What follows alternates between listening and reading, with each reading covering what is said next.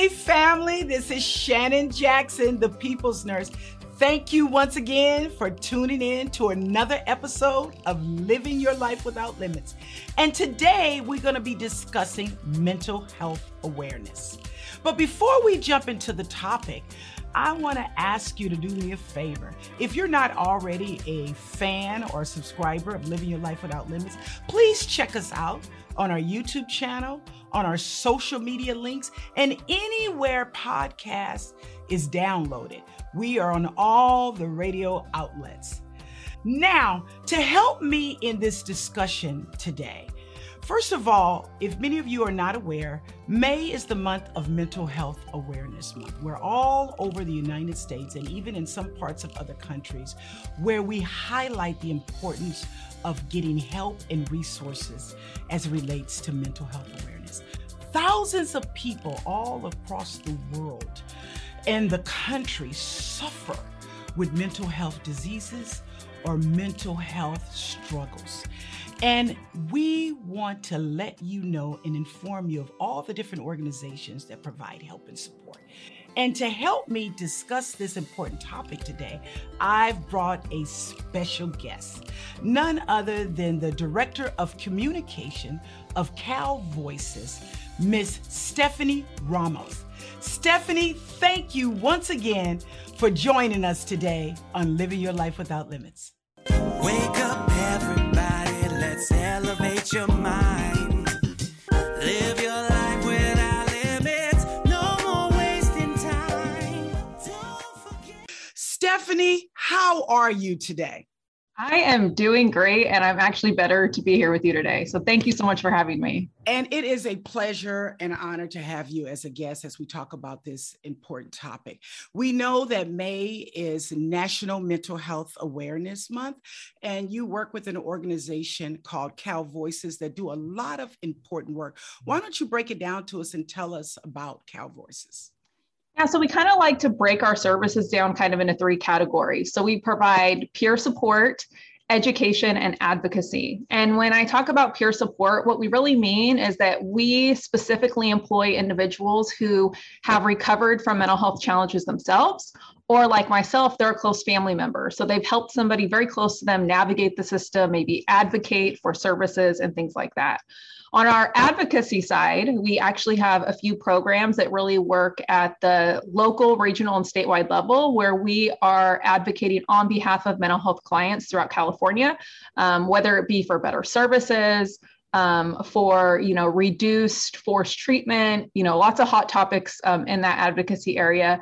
And then with our education programs we really focus on providing um, training that individuals can use to become certified as a peer supporter. So, using their lived experience of recovery to support somebody else. And we're able to provide training to um, employers, organizations, really on that peer role, but also on recovery. And what does that mean? And how do we provide our services and programs in a way that are recovery oriented and really driven by the individuals that we're serving? I think this is an absolute wonderful program and services that you provide. Now, is it in concert with clinicians, licensed professionals such as therapists, uh, mental health psychologists, or psychiatrists as well? Or is it all non licensed and more community up, uprooted people that have had, actually had those experiences themselves? So it really varies by program. So we have some programs where we have a contract maybe with a county and the county provides the clinical support and we actually have our peers, whether they be the family members, peers, uh, young adults, kind of working alongside the clients within those clinical settings, helping them, you know, build their skills, find hope, um, really become active members of the team. And then we have other peers that might be working on a warm line, right? Maybe without clinicians, where that people are calling in just to get support, to talk to somebody. Or we have peers who might be operating our wellness center where people can kind of drop in, attend some support groups, get a meal, get some support. So, you know, going anywhere from, you know, individuals using their lived experience, building hope in folks, all the way to working as part of those treatment teams that you mentioned That is so wonderful. Now, you've been with the organization for a very long time. What drove you to take this as a cause? Was it because I heard you mention earlier that you have a family member that have suffered, or was it just something that you were passionate about to begin with? Yeah, so I wasn't as familiar uh, with the mental health world until my sibling actually started to have um, challenges. And I was around 17, 18 at the time. And I actually went to a treatment placement meeting with my family for my sibling. And I um, I mediated the meeting because my parents are uh, different. Uh, uh, they come from different backgrounds than each other, which was very different than the clinical team. And I ended up um, being the mediator for about an hour and a half. And when I walked out, someone tapped me on the shoulder and said, You know, you could get a job doing this. Um, so my first uh, official job in mental health was actually a youth advocate, where I was a young person working with other young people, um, trying to help them kind of set goals, um, you know, change some behaviors, help them feel really confident in talking to their maybe clinician or therapist and things like that. That is absolutely wonderful. And you know, today, uh, as we're coming out of the pandemic, I'm calling it pandemic recovery because we're slowly coming out of it. I think we're going to a place where we have to live with it. Mm-hmm. I am, uh, it's almost like a mixed bag, even though it was a big challenge that many people faced and many people struggled. It also put spotlights on the importance of mental health and I think that taking, removing the stigma, it's still somewhat of a stigma that people are afraid to come forward if they say, hey, I'm struggling in that area. I feel suicidal. I'm dealing with depression issues, or they have more diagnosed type of conditions such as schizophrenia, bipolar. But that being said, even though it was hard for us as a nation, as the world, it also brought forth more attention how it is important to check on our mental health. Mm-hmm. Oftentimes, we do a lot on our physical bodies to make sure we're physically fit, and we rarely make a conscious effort to make sure we're mentally fit and do that mental health and mental check in with ourselves or take up mental health routine habits to be healthy. What are some of the things that you offer the clients or make recommendations in in terms of them keeping their mental health balance just like we do physical fitness we have routines and things that we do. Are there any things that uh, cal voices advocate for or suggest or have yeah, so when we're looking at recovery, there's actually four major dimensions um, that we look at, and those are health, home, purpose, and community. And so we're actually we're talking about mental health, but we say health. We don't even say mental health when we say to you know we need to address health issues because we know that many things contribute to our mental health. Mental health doesn't often happen in isolation. There could be um, you know physical health issues that are contributing to that. So i think again kind of the exercising you know how are we taking care of ourselves physically? Um, so you know if we're looking at our health we're looking at our whole health. Um, home do we have a safe and stable place to live right? It might be safe but it might be not might might not be stable. Or maybe it's stable but it's not the safest place right? So are we addressing that? Um, purpose right? Folks are always saying, What's the meaning of life? Or why am I here? I want to do more, feel like I'm contributing. And so looking for those opportunities to contribute to you know feel that you have purpose whether that be a job or going to school or caretaking or finding a hobby volunteering you know there's a lot of options there and then community how are we engaging with our community? Do we feel as if we're a part of our community, right? So going out to um, community events that might be happening. Um, are we actively engaged um, in, you know, civics laws that are being made? Are we involved in our government? Um, so when we're looking at mental health, it's a lot bigger than just, you know, did I did I do my self care today? But really backing out, looking at the bigger picture of health, home, purpose and community and recognizing that if we're talking about our mental health and recovery, all of those four factors have a huge um, impact on our overall mental health. And I, I also want to mention that sometimes we talk about, um, you know, poor mental health and mental illness kind of at the same time as if they're interchangeable and they're different. Absolutely. So I might, you know, I don't have a mental health condition, but I might have a period of time where I have poor mental health.